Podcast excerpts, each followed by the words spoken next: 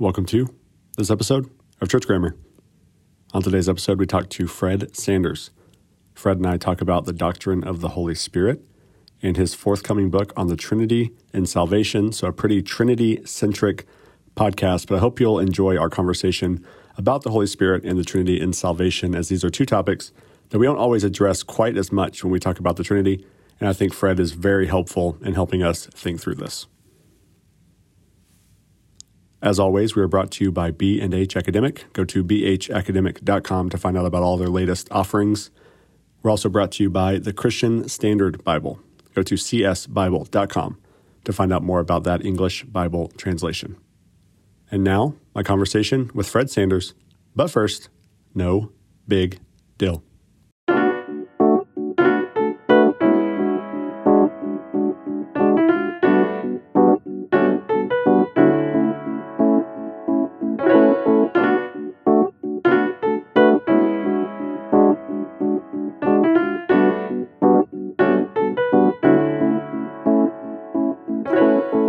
All right, so I have Fred Sanders on the line. Fred, uh, thanks for finally uh, being on the podcast after we circled this uh, throughout the pandemic and uh, tried to make it work. So, yeah, glad to be here. Yeah, I emailed you and said uh, that I had this ominous unanswered email from March of 2020, and it was just it was the haunting reminder of the last year of uh, of the world that we live in. So, yeah, I have a there's a whole pocket of starred emails like these this is important get back to it but they're march 2020 and i haven't gotten back to a lot of them like yeah well i that, care about that one i should reply but. now like that meme you sent me it's just it's been it's been a long month so. Yeah. Um, all right so what i want to do today is talk about two things. One talk about the doctrine of the holy spirit. Uh, you and uh, oliver crisp's um, explorations in constructive dogmatics with zondervan the latest volume is on the holy spirit. So i thought we'd talk through maybe just a, a general doctrine of the holy spirit maybe get into some particularities of of uh, your chapter in there, for example. Uh, and then talk a little bit about the fountain of salvation, the Trinity and salvation that you're working on with Eerdmans. Uh, so we'll start with the Holy Spirit and then move into that. So, um, with the Holy Spirit conversation, I'm in the middle right now of teaching four uh, theology classes in which I will have to deal, actually five that I'll have to deal with the Holy Spirit. All five classes I'm teaching this semester. Mm-hmm. And uh, your your chapter in this third person of the Trinity book was really helpful for me because you started off talking about uh, divine naming with the Holy Spirit and why that's important, and then move into missions and processions. And I guess I always default to missions, processions. I'll do the Trinity thing, try to you know help students understand that, and then I shoot kind of right off into well, here's how he works in salvation. Uh, and I think you were helpful of sort of taking a little bit of step back and go, okay, look, we can talk a little bit more about the divine life and what the Bible says about who the Spirit is in relation to God. So maybe start out talking through a little bit of your argument about uh, the Holy Spirit and naming and why yeah. that's important. Yeah, and if I could just do like a general um, sort of set the tone for an approach to the doctrine of the Holy Spirit, um, I noticed that a lot of systematic theologians kind of get in the habit of apologizing about the doctrine of the Holy Spirit, about right. you know how it's like I'm sorry, there's just, and I found myself wanting to apologize. Like you know, the names Father and Son function in certain ways. They're clear, they're given, they're acted out and dramatized in the Gospels. We have statements and teaching from Jesus about the Father and the Son. They're correlative, they're obviously correlative, you know, Father of the Son, Son of the Father. Um, and then you get to the name Holy Spirit, and you're like, well, it's sometimes, you know, the Greek varies. Is it the Spirit of the holiness? Uh, is it the Holy Spirit? Is the Spirit of the Father, Spirit of the Son, Spirit of Jesus Christ? Um, the Spirit of the Lord in the Old Testament. And you find yourself kind of wanting to, like, I'm sorry, it's so sloppy, but don't worry, I'm here. I'm a systematic theologian. and I'm going to make this nice and tidy. Um, but Is unfortunately, that- it came out kind of messy in the actual Bible. Yeah, I was going to say that's how it works. It just comes out clean. Yeah, that's that's right. That's right. I will straighten this up. And there is a sense in which in the New Testament there is a tidying or a consolidating. Like when Jesus says, "Baptize in the name of the Father, the Son, and then he adds and the Holy Spirit. You're like, well, whatever the name Holy Spirit was before Matthew 28, it is now elevated to a title that belongs in a triad that we can, you know, I can make drawings of that. Like we can make diagrams of how those things are going to be related. Yeah. Um, but you, that doesn't do away with the fact that in the entire rest of the Bible, the Spirit goes by a lot of different names. Um, and I think one of the points I make in that chapter is um, if you try to put all those names in a pile and decide what they have in common, it's sort of of, right. which is not a lot to build on. Um, yeah. But that does get you into processions, right? Oh, well, if the spirit is the spirit of God, um, of the Father, of the Son, etc., then there is a fromness um, or a relation of uh, fromness or a procession uh, going on there. Yeah. So, what are you know? I, I've this is a question that I've I've fielded a lot, especially in the last two years of teaching full time. Is okay, you you say the Holy Spirit is the Lord. We look at the Nicene Creed, the Lord and Giver of life, and a lot of it seems to be by insinuation, right? So it's well, he's the Spirit of Christ here, but the Spirit of God here. It's like, well, yeah, because he proceeds from them, he points back to them. Uh, you talk about inseparable operations. So, what are some kind of handles that you want to give people as they look through and see these different Spirit ofs? And um, what is kind of the, the main idea you think the Bible is teaching there, and how is that helpful uh, for us to understand? Yeah, and and it's sort of why it's a why it's a feature and not a bug, right? Why it's right. Uh, why it's it's good that God revealed the identity of the Holy Spirit in this way. Um, yeah, so uh, you know, you mentioned the doctrine of inseparable operations, which um, I mean, you may have looked at this more than I have, but I, I think to teach the doctrine of inseparable operations well, you you mostly don't go to a single verse yep. that teaches that. Instead, what you do is you sort of you take an attribute or an action um, and then you hunt around in scripture um, and find that it is affirmed as being done by the Father and by the Son and by the Holy Spirit. Um, and so, you know, as long as you avoid certain sort of narrowly biblicistic proof texting ways of doing that, um, and make sure you're fair to the context and you uh, follow good, good sensitive methodologies there. Um, it's actually a beautiful exercise in doctrinal construction to sort of move around the entire canon of Scripture and assemble um, the identity of this action um, by sort of making the rounds of the three persons. Um, so that is especially the case with the Holy Spirit, um, where so often the Father and the Son are obviously, um, I don't know, conjoined or or complicit in the same action. Like yeah. the Father sends the Son. Oh, clearly, okay, they're they're they're both involved in that one. Um, whereas with the Holy Spirit, you do kind of have to go off and find um, find uh, how it's alluded to. Uh, probably the most prominent, um, the example that's most prominent at not being prominent is the role of the Holy Spirit on the cross. Yeah. Right. Where, um, like, there's no way the third person of the Trinity is not like centrally active in the main point of salvation history. right. Um, and yet, Scripture is all but silent on the way in which the Spirit is present there. So you really do have to move pretty quickly from a handful of uh, verses, elusive verses at that, to sort of good and necessary consequences from what is taught. Yeah, because you almost feel like you're you don't want to say because this is bad Trinitarianism is he's just he's he's sitting on the sideline he's waiting to be called in for for the Pentecost you know like it's about to happen it's all together. And yeah. that's and and you might yeah I would actually be interested to hear you flesh it out a little bit because that is a a unique part of scripture where you say it's all but silent.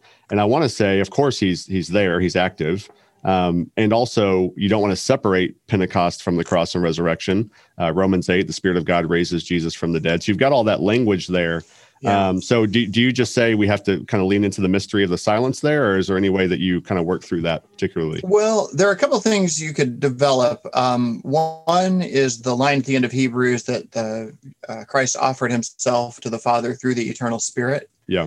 Um, you can start sort of probing that to notice that apparently sacrifices are offered in a spirit. Yeah. Um, and you know how much of that is a figure of speech? Like you have the right attitude when you're offering a sacrifice? Or how much can you do some some you know pretty meaty old testament theology about the spirit in which sacrifices are offered or or uh, the way that they ascend to god and are received by god as sort of the spirit of the sacrifice? Yeah. Um, so apparently the sacrifice is offered in a spirit. That is it's through the eternal spirit uh, that christ offers himself to the father so that's a nice tidy yeah. Trinitarian thing. I've also seen it's possible to develop what I want to say, like I don't say the dark side of the spirit. That sounds like too much like the force or something. But instead of thinking like happy, life-giving, vital thoughts about the spirit, you could go um, m- more holistic about it and say, well, you know, there's a spirit is also involved in the wrath of God and in the judgment of God. Um, I think it's is it John Owen who has quite a bit about the spirit and uh, judgment. Um, so that that's another route I think um, that would be appropriate for thinking about the way sin is being dealt with on the cross. Yeah. Think about a spirit of wrath and judgment. Yeah, and I think you know you, you say that thing about proof texting and and you know taking. I always uh, joke, and I'm sure I got this from somewhere and can't remember who it was. So somebody out there has this in print somewhere. But uh, you know, heretics are made one context out of uh, one verse out of context at a time. You know, yeah. if you want to just focus on that, then all of a sudden you have uh, you know, Father turns his face away, the Spirit's not even there, and Jesus is just hanging out alone. You know, so it can go real bad real quickly if that's yeah. where you're building everything from.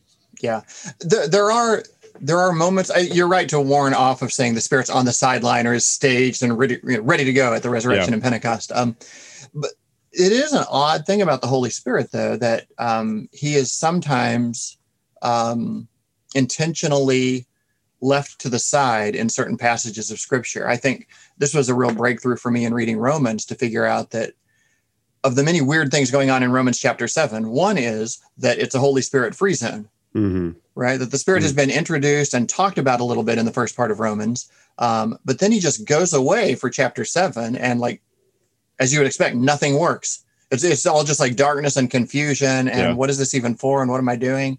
Um, then he, he comes back in chapter eight, and you realize, oh well. I mean, you plug the spirit into this, and it all makes sense. And you're, yeah. you know, you're trucking again with Romans chapter eight. So that is a, you don't really see that happen with Christ in any tract of scripture that I can think of. There's no, um, Anselm would say remoto Christo, right? Let's try this as if we hadn't heard of Jesus. Yeah. Um, the Bible doesn't argue that way in any portions that I can think of, but does do that with the Spirit. Yeah, no, I think that is helpful because the the lack of appearance in Scripture doesn't mean you know even when you talk about Romans, the, it was originally written without chapters. You know, so even thinking about the divisions, it's like okay, if I were to to read this, I would notice that, but then the Spirit would kick in and you, yeah, like you said, you see it all kind of come uh, to life there. So I think that's a good helpful because the Spirit, if, if part of His role uh, in the mission uh, and the economy of God is to say, uh, is to point to Jesus and to uh, apply the work of Jesus and to uh, be the revelatory means at times. then even I, I tell you know my students, for example, when you're praying, when Jesus is praying in the Lord's prayer, he says, "Pray to the Father in my name." Uh, one, it doesn't mean you can't pray to Jesus the Holy Spirit, but this is a pattern. Uh, but even so, as you're doing that, if you take scriptures uh, more, you know, the the larger scope of scripture together, when you're praying, you are praying in the Spirit to the yeah. Father by the Son's name. He's not explicitly mentioned, but the theological insinuation is there if you read how Scripture works. You know right. how he works in Scripture. Yeah, and of course it, it is explicit elsewhere. So you're doing yeah, a canonical sure, yeah. move where you're bringing it in from elsewhere. Yeah, exactly. But even even you know to make it most responsible when you're bringing it in from elsewhere in the same book. Like I, in Romans 7, I can tell the Spirit's missing because I've already been told things about the Spirit earlier yeah. in Romans. Or in Matthew, in Matthew's Gospel, um, in chapter 11, you know, Jesus says this thing where critical scholars will point out suddenly he starts talking like it's John's Gospel. You know, he yeah. says, No one knows the Father except the Son, no one knows the Son except the Father. And he does not mention the Holy Spirit. Yeah. Um, but if you reflect on that, you say, I don't think I'm cheating if I say, to know the Father by knowing the Son and to know the Son by knowing the Father means I'm moving in the Holy Spirit. Yeah. Now that sounds irresponsible. Like I could read any doctrine in any any text, but then you get to Matthew 28, and Jesus uses that same absolute language again: the Father, the Son, and in 28, now that he has accomplished the work, he adds the Holy Spirit. Yeah, which I think is more grounds to go back to 11 and say, "All right, the Spirit was unmentioned but present in our knowledge mm-hmm. of the Father and the Son." And how they are mutually implicated uh, here in chapter 11. Yeah, that's helpful. And that, that reminds me, even when we're talking about inseparable operations, uh, Gregory of Nyssa talks about this idea that you know the work of God is not complete without the Spirit. If you if you want to know how He's divine or how He's most clearly shown divine, is that all of the work of the Father and Son is not done without Him. So yeah. even that sort of, as you're saying, the silence there. I mean, you think at the beginning of Matthew, you have uh, you know conception of the Holy Spirit, you have the Holy Spirit at baptism, you have the Holy Spirit driving him into the wilderness. So it's not like the Holy Spirit is is not already been there. So like you said, even uh, just like in Romans, even if he may quote unquote disappear, the insinuation is that he's there. Yeah. Yeah. yeah and there helpful. is something, especially when you're doing this gathering style of, of doctrinal construction, like you do with the doctrine of inseparable operations, there is something really wonderful about the way everything really clicks and the lights really come on when you add the Holy Spirit. Because this we kind of teased at this with the title of the conference and end of the book uh, the third person of the trinity like let's just let's just make this an issue let's talk about yeah. thirdness um, yeah. because um, it's not as if the holy spirit is introduced last of all um, you know the spirit's been sort of suggested and uh, evoked and present earlier on but there is some kind of a the Father and the Son, and then when the Holy Spirit becomes the explicit subject matter of our intentional focus. Um, there is a wonderful completeness uh, that sort of dawns on you as you're looking at the same theological material. Yeah, and that's interesting too. Uh, you brought up even the relationship between the Old and New Testament, and I'd kind of uh, wrote that in my notes as a thing to talk about because I think that's helpful as well. Uh, you know, you have depends on who you talk to. You know, is Jesus the angel of the Lord, or is the Son the angel of the Lord? Is the Son not even there? Mm-hmm. Um, when John says that He's the Word, is that anytime that prophets speak or the Lord speaks, that it's really just Jesus is somehow involved in some mysterious way. But the Spirit is there, uh, hovering over creation at the very beginning with no, you know, there's no lack of context there. It's just, it's there. And then John seems to be, you know, obviously reflecting back on that in his first chapter. So maybe talk through a little bit the relationship between the Old and New Testament, because in some ways it does seem the Spirit is uh, at least um, pretty obviously present at times in the Old Testament, where even the Son may not be in this in the same ways we'd expect. So maybe talk through that a little bit. Yeah. Yeah, I think that's that's exactly right. Um, the Spirit of God is all over the Old Testament. Of course, the name Holy Spirit is more or less a New Covenant name. Right. Um, I think I think that that adjective and that noun only go together twice in the Old Testament, and it's not clearly about picking out a particular you know person. Um, um, yeah, I guess what's not clear always in the Old Testament is that is that distinct personhood, right? So, how do we know the Spirit of Yahweh isn't just Yahweh? Yeah. Like, how do we know the Spirit of the Lord isn't just a way of talking about God in action? Um, and we probably get closest to seeing that explicitly, thematically, in in sort of stories about indwelling, like the way in which the Lord is in the temple yeah. uh, with His indwelling glory. Um, that seems to be a cluster of ideas that that are assimilated to the Spirit. Yeah, yeah but you like- know yeah. I think of an example of of uh, Saul when the Lord's Spirit is removed from him, and I'm like, is that almost like an unindwelling indwelling? Like, is Saul just so awful that the Spirit can't even be there with him? You know? Yeah, yeah, yeah. Well, that's the other thing is the Spirit showing up as the sort of um, um, comes up on people and um, you know shows up as a sort of manifestation of powers, either either a, a, an intensification of the powers that they have sort of naturally, um, or miraculous, unexplainable. Like, you know, who set that guy on fire? It must be the spirit of God on him. yeah. yeah. Yeah. I think of just the way that progressive revelation sort of unfolds. You know, there is a sense in which you don't want to say the Son and Spirit are, are you know not doing anything or sitting on their hands which of course they don't have hands which is uh, you know, a good a good pun there but um, you know they're, they're not not doing anything but it becomes so clear in the New Testament, obviously, in a, in a more you know thematic and pronounced way.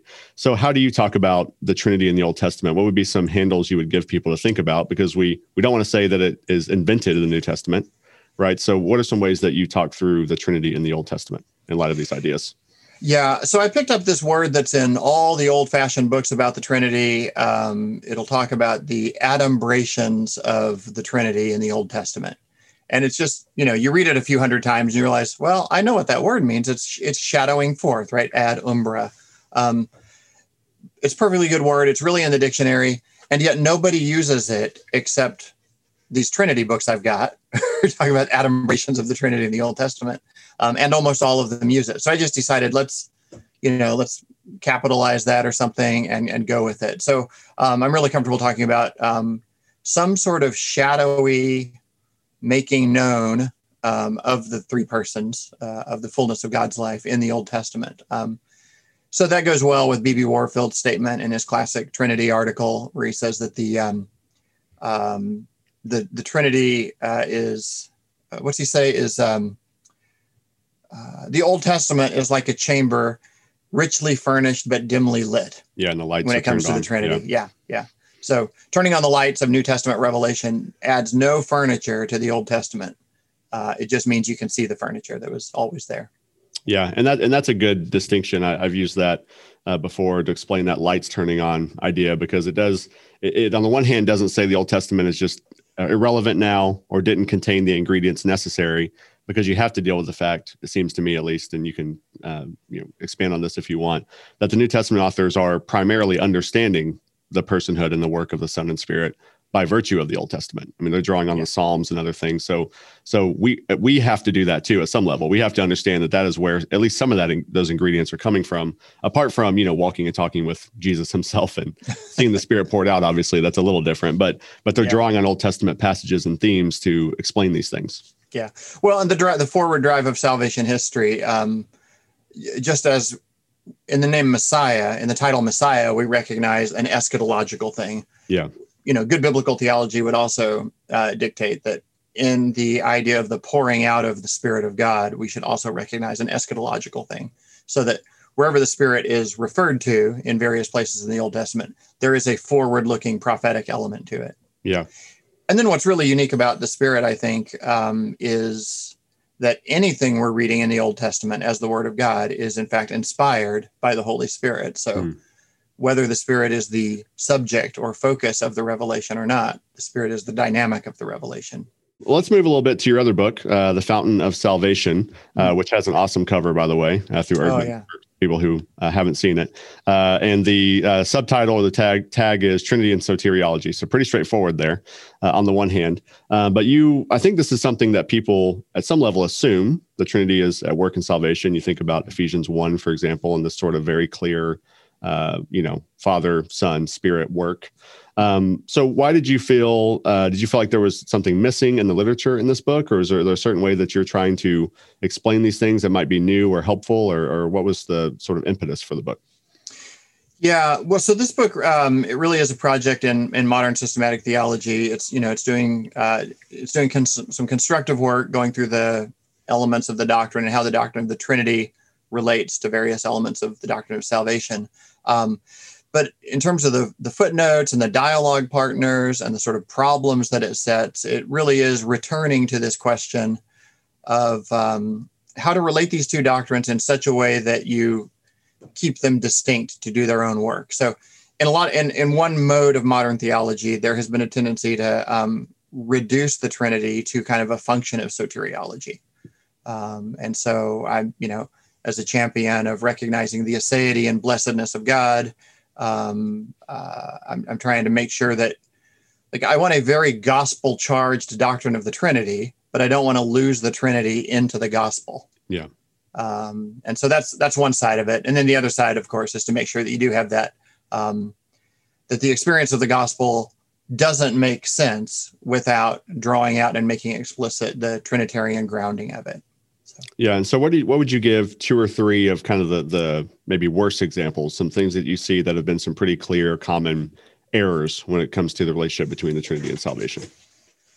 Well, there's a whole mode of um, modern theologizing that sort of denies the uh, logos asarkos, right, and and um, just wants to talk about the word incarnate um, as you know as as the full identity of who the second person of the Trinity is. Mm which you know you understand the people who argue like this um, robert jenson um, jürgen moltmann you know we can name others um, you recognize what they're doing. They don't want you to get distracted from where the action is right? In jesus christ he, he is the son of god incarnate and he, they don't want you to look off into the sky you know like right but isn't there some other word of god? Like that's the that's the basic kind of motivation for it.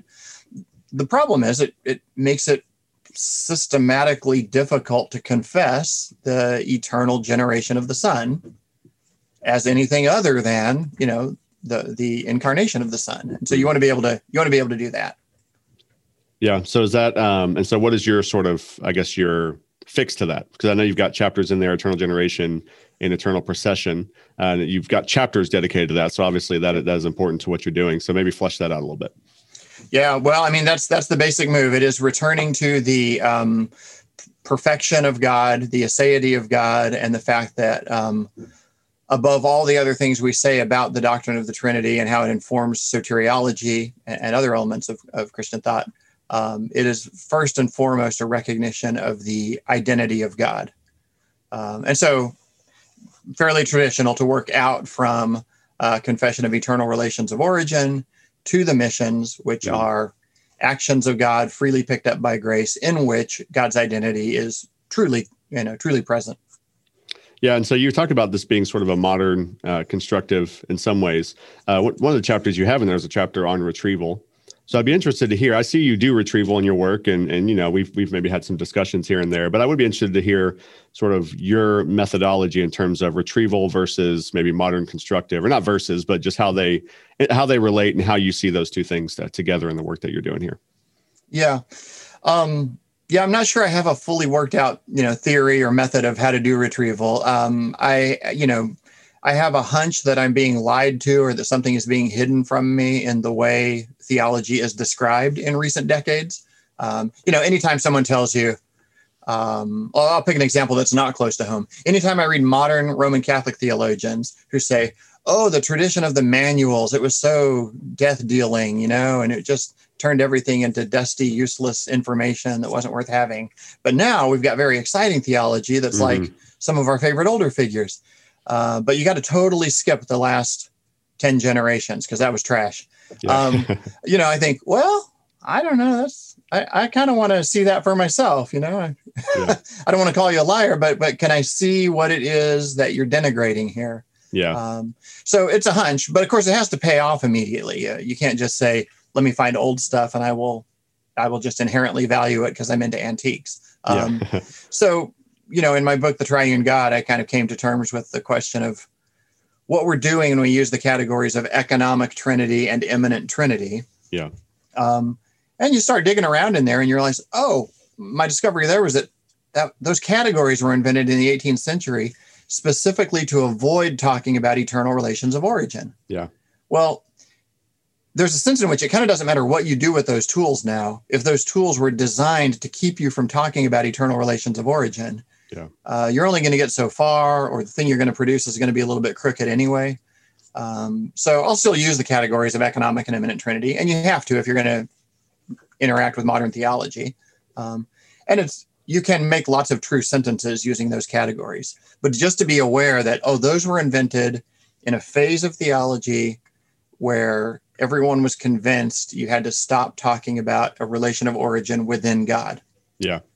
Yeah. yeah, it's a, it's a if that's your starting point, that's a and I think that was of all the things that, that that book was really good, but of all the things I took from it, I remember being like, oh, should I never should I not use those anymore? And I kind of went away from them a little bit. I mean, I try to use them a little bit, but I tend to just use ontology and economy a little bit more, and then talk about relations of origin and everything else because uh, I think you scared me away from it in the book a little bit there. So yeah, yeah. Well, and I think I did quote. Um, uh, there are authors like Gilles Emery who um, can use both in a way that they don't contradict each other, right? Yeah. So the move there is to say what some people call economic and immanent trinity, we can also describe as uh, procession and mission. Yeah, yeah. Um, and it is true that you can do that, but um, you also need to be alert to the fact that it's when you stop believing in procession and mission yeah. that you have to say, yet there's still a trinity. What would we call a trinity without procession? We could call it the immanent trinity. Yeah. I'd say, well, or yeah. we could call it the immanent trinity and continue to uphold procession.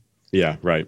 Yeah, it does seem at least you know this is uh, somewhat obvious, but it does seem that you you are uh, very good to, to you, you very clearly always go back and say, okay, if this is clearly denying, uh, you know, the the first couple creeds, especially, then obviously this is just out of bounds right away.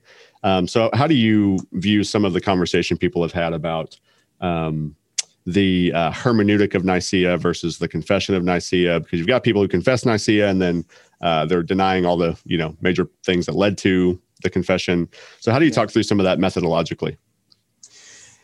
Yeah, um, it is kind of a motto or a slogan that's gotten a little bit out of control, right? Because it, um, if you take in a maximal way the slogan, you can't have Nicene results without Nicene methodology.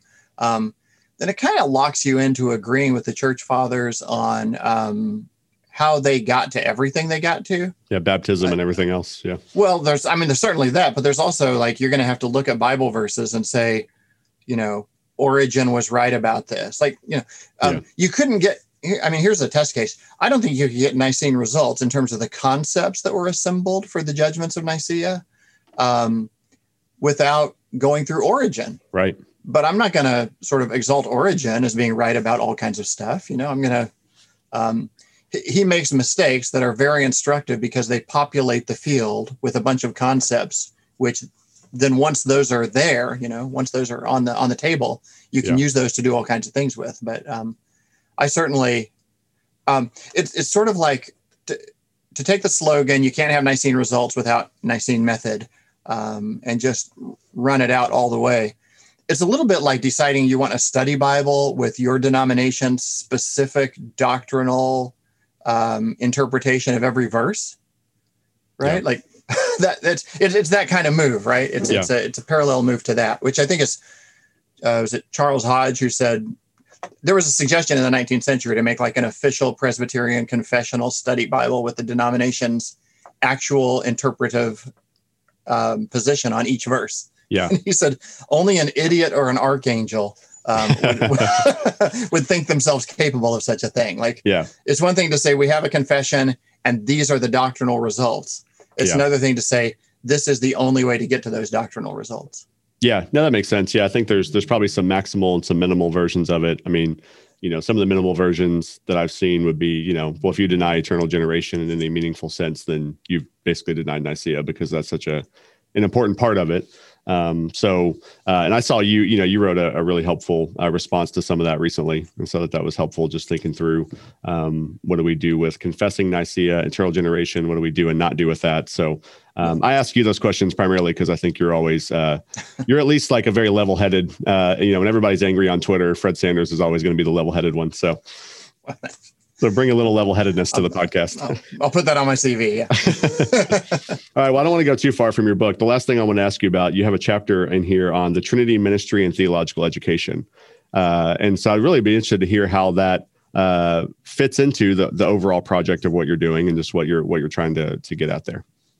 Yeah. So without getting too too meta or methodological about it, um, I, I, do think that um, the doctrine of the Trinity pulls together and gives the rationale for all of the sort of subspecialties within theological education and training. So, um, yeah, so so many things about sort of the dominant Berlin model of what theological education ought to be, and how you know you need to go to a you need to go to a training place where the people the the instructors have been formed by the cognate university disciplines that most inform and equip them to teach in that area um, there is a real disintegration of the unity of theological knowledge there. Um, and you could just be in, in favor of holism in general. Like, well, let's, what if it was all more unified? Um, but I think you need theological grounds to argue for that unity. And I think the Christian doctrine of God is just it. You know, there's, there are comfortable modes in which classical Christian theology moves where if you freeze the frame and say, are you doing Bible interpretation now or, or dogmatics? Which one are you doing?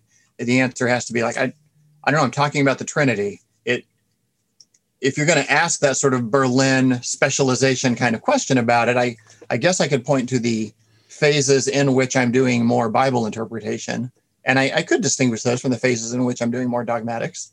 Um, but it's actually a single unified response to God's self revelation in Scripture. Yeah, and so take that maybe uh, down a, a step too, as far as you know pastors and churches ministers who are wanting to integrate theology into their churches and integrate it into their ministries. And uh, what are some some words you have for them just in terms of, of what that actually might look like uh, for them to integrate some of these uh, doctrines and, and even methods into their preaching and teaching and discipleship? Yeah. I mean it, it's this is not a content bearing answer but it really is just read old books. I mean um, uh, you just make it a regular part of your diet to consistently be going back to old books um, on purpose to, to see what they're for. I, um, I assigned some reading recently in my um, MA classical theology program. I get to teach on Ephesians right now. And so we're mainly reading Ephesians, but we're also reading commentary on it from as much of the entire Christian tradition as I can. And I assigned a 19th century text. And then I had to apologize to the students because um, not only was the author using the Greek text of the New Testament as the as the guide, right? So the guide words were all actually in Greek characters, a font, which is, uh, you know, uh, Greek is not a prerequisite of the course I'm teaching. So that was, right. you know, oh, sorry about that. But then he was constantly interacting with Latin, and he, you know, he would uh, occasionally there'd be a little bit of Syriac in there that he would argue from. Um, and I, partly I felt bad about that. Like, oh, sorry, this is too much of a hurdle for you know a master's level program that doesn't have a lot of prerequisites on it. Um, but I also thought this is just what it's going to be like if you're going to read. This is just the 19th century, right? Yeah. We're not even really reading hard old stuff. Um, and to just help students recognize uh, you might be locked out of cross generational fellowship with all not only all the great minds of the you know the classic authors but even the mediocre minds who were doing the best they could and doing faithful christian theology in all the other generations. Um, we may in fact be cut off from them by only reading recent stuff. Yeah. No that's good. Um, that's one of the uh, i always love cs lewis's little introduction to on the incarnation where he talks about reading old books just if nothing else because they speak differently than you and they say they might say they might agree you might agree on their conclusions but just just that language and the way they talk helps you. You know I, I teach on the incarnation use it in my classes and i'll always point out you know something that john behr points out about that which is that and on the incarnation he basically doesn't talk about the virgin birth at all. And we mm think of incarnation we default to the virgin birth at christmas and he doesn't deny it obviously but um, he actually uh, probably affirms it uh, in different ways than we would. Um, but at the same time uh, that's not what he's focusing on. So if you read something like that as you're prepping a sermon on the incarnation, you get a different perspective that you wouldn't get normally, where everybody in our age is probably going to go there. So yeah, yeah. Well, um, if you ever have John Behr on, ask him why St. Vlad's puts a nativity icon on the cover. Then, because that seems like a strong visual cue to go in that direction. That is true. Well, I think it's just it's just marketing, you know, you know, just yeah, making sure yeah. make sure the Protestants buy it. That's probably that's what, what that's what people expect. Go ahead and put it on there. Yeah, that's right. yeah. All right. Well, Fred, thanks so much. It's really helpful. Uh, thanks for taking some time to do it. Uh, I know I, uh, bugged you about it. I know you're making your uh, making your podcast circles, so it's part of the part of the job. But I appreciate you taking some time for me. All right. Good talking with you, Brandon.